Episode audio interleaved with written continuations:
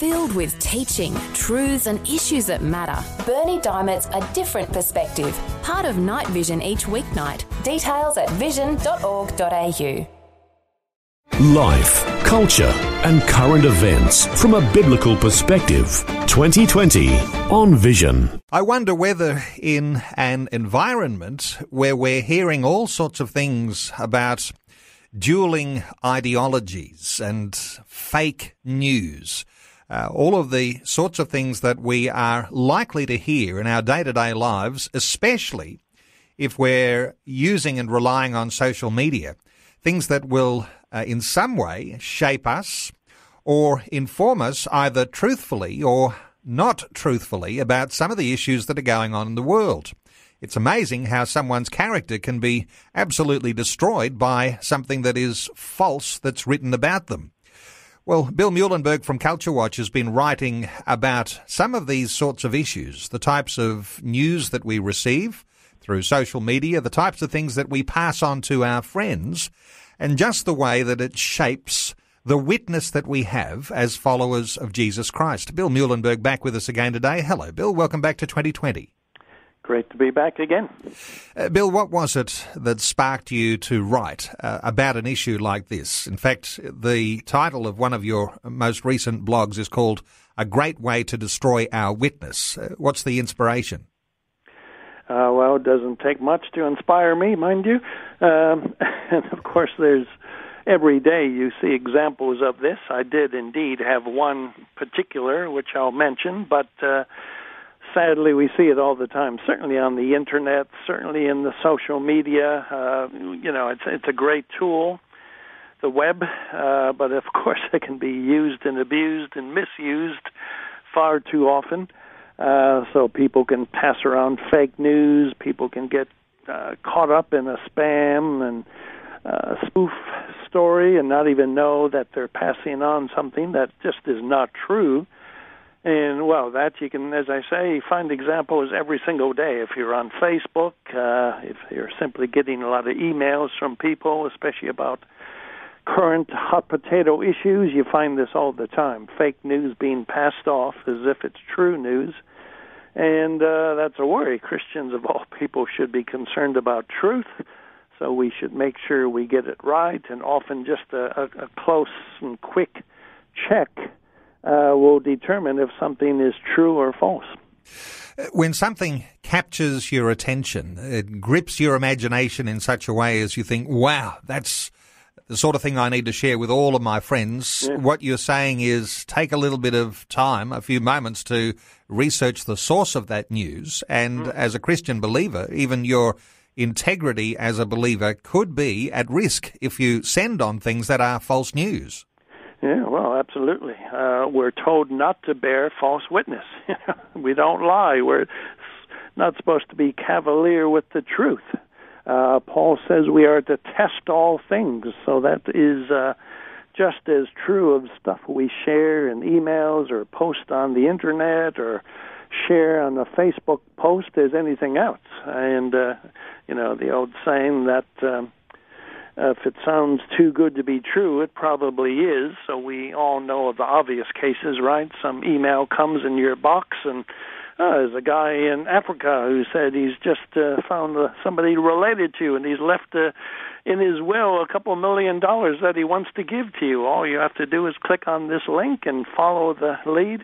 That kind of spam and hoax is, well, mind you, a lot of people are still being caught out by it, but it's hopefully the kind of thing we can mostly see is a lot of baloney, but Christians, sadly, are doing it too often, even talking about other Christians. The particular example that did spur me on to write my piece was, such a ludicrous thing that you could find on the social media that it took me about probably 1/8 of 1 second to know this is either, fake, it's a send-up, it's a spoof, or it's a satire. And by the way, we have to be aware there are a lot of satire sites that are online. They kind of make fun of a lot of things, but they tell you straight away this is a satire site. So anyways, quickly, the example I saw on Facebook recently, which a Christian passed around as if it were gospel truth, was that the famous American evangelical Rick Warren had decided to change his name to a more friendly Islamic name so that he could better get along with his Muslim buddies. Now, I'm not here to defend everything Rick Warren has done, and one can find things that may be of concern, but as I say, it took me less than a second to know that this is pure nonsense. Rick Warren is not going to change his name to his, Mohammed Warren or whatever. So, in fact, I did look quickly at the link, and sure enough, within another split second, it came from a satire site. So I and others pointed this out to the Christian, and he still was going on. He was still saying, yeah, but it still could be true. I mean, I just thought, good grief.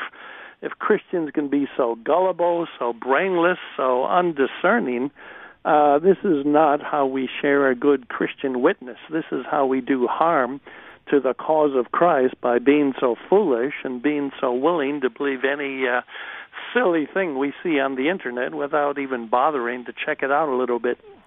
Well, it's true that the rumors that originate in someone's head can very easily go viral, and they can be distributed these days, not just around the block, but around the world. And so I guess we've got to be extra careful when there are rumours that are being disseminated. I mean, sometimes we talk about that concept of gossip in light of our Christian faith, and the caution that we must have that we're not gossipers, because gossip, and particularly in that illustration that you had about Rick Warren. I mean, completely untrue, but some people like to perpetuate those sorts of things, and it becomes an issue of very dreadful and detrimental gossip, Bill. Yes, exactly right, and very good point about gossip. In fact, the Bible has a lot to say about gossip. It is a sin. We are not to do it. So, yes, quite right. This is a type of gossip. It's also a type of bearing false witness. I mean, if you don't like somebody like Rick Warren, well, at least find out legitimate things you can complain about, but do not make things up or be so willing to run with any hatchet job on the guy.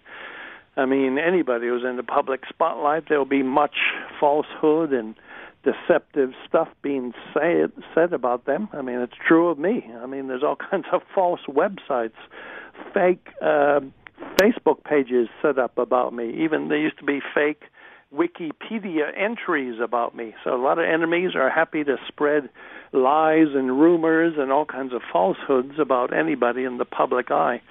So Christians of all people should be very careful. And again, it doesn't take long. If you're not sure about something, don't pass it on straight away. You can either ask somebody that you think is more knowledgeable and reliable on this, or you can do a quick internet search. So there's a lot of ways we can, avoid getting into a lot of trouble and embarrassment and in being a poor testimony for our Lord. So it doesn't take much. So we need to be, as Paul said, again, slow to speak, slow to anger, quick to do a bit of research, do a bit of study, and show ourselves approved. Well, Bill, I, for one, do like a bit of satire, as a lot of people do. I mean, it's lighthearted. You have a laugh, particularly political satire I like. And, I like to, oftentimes hear the mickey being taken out of political leaders. Interestingly, though, when we're a Christian and our faith is in Christ, we recognise there's a serious agenda at hand. That when the satire is aimed at the church or aimed at Christian leaders or aimed at those values that we hold dear, perhaps we need to not be so light and flippant about those things, but be more serious about those. Yeah, sure. It cuts both ways. I mean, there's obviously secular satire sites, and there are, in fact, Christian satire sites. Some of them can be quite good, actually. Sure, we want to always be fair and careful in how we assess one another and biblical doctrines and all that, and sometimes there's a place with a satire site. One of them is called the Babylon Bee, which has got a lot of terrific and very funny pieces almost on a daily basis. and in a sense poking fun at ourselves, taking ourselves a little bit less seriously, pointing out some of the sillinesses in the church and some of the goofy things that we as believers do. There can be a place for that. But again, the key is, just being aware if something is meant to be satire and if something is meant to be the truth. In the case of this post that I mentioned with Rick Warren, as I said, if you go in about half a second to the page in question, right above that article in big bold letters was the word, "This is a satire site." And at the end of the article, again, in even bigger font, were the words, "This is a satire site." In other words, it's not true, so don't pass it on as truth. And yet still, Christians can get this wrong and pass it on. They kind of want to believe certain things. So if you really don't like a guy, you'll pass on anything about him, no matter how absolutely ludicrous or really impossible for it to happen. So again, we're not doing a good job of glorifying our Lord when we get caught up in scams and deception and when we peddle this stuff ourselves. Well, if we think of our Christian witness as having integrity, I can hear what you're saying. It's just take a few moments, try to find out where the source is coming from, try and discern whether what you're actually seeing is true. And then I imagine, Bill, even taking a little bit of caution when you do decide to send that on, that others might not have the same discernment that you do. Others might take seriously what you're about to post, and it may actually have a detrimental effect. So there's a cautionary tale in all of this, that if it gets out of hand, you can do a lot of damage. Yeah, well, that's quite right, and we do a lot of damage. And as we know, there are, in fact, whole websites devoted to checking out, rumors and urban legends and so on. Now, mind you, even those we have to be careful about. Sometimes the so-called fact-checkers can themselves be a bit dodgy. One case in point, a very well-known one, Snopes, Snopes. A lot of people go to Snopes to check things out. Now, on many issues, it can be a somewhat reliable website, but the simple truth is it's a husband and wife team who does it. They're very left-wing by their own admission, so if you go there for, say, checking out a political or a social-cultural issue, you really have to take it with a grain of salt. They can sometimes be as misleading, right, as the issue at hand, so... There are sites available, but even those have to be checked out a little bit first to make sure they're on the up and up. So, it's called doing your homework. It's called testing all things. It's called having a bit of discernment. It's called using our brains for the glory of God. Jesus said we are to love God with all of our heart, soul, strength, and mind. When we refuse to love God with our minds, we're being disobedient, and we're not really loving God. So I think all of us need to be more careful. All of us have been caught out on occasion, passing around things that later were found to be fake. So we just all need to be more careful and use our brains for the glory of God, and that'll help a whole lot more in our testimony for Christ. Good encouragement today, Bill, and I'll point people to this particular article. And if listeners do visit the Culture Watch website at BillMuehlenberg.com, simply Google Culture Watch. Have a look out for the article entitled "A Great Way to Destroy Our Witness." It is one that encourages some level of discernment and caution when passing on those items that you might feel are funny on your social media. Bill Muehlenberg, great talking to you. Thanks so much for taking time to talk to us today here on 2020. Always a blessing. Before you go, thanks for listening. There's lots more great audio on demand, or you can listen to us live at visionradio.org.au. And remember, Vision is listener supported.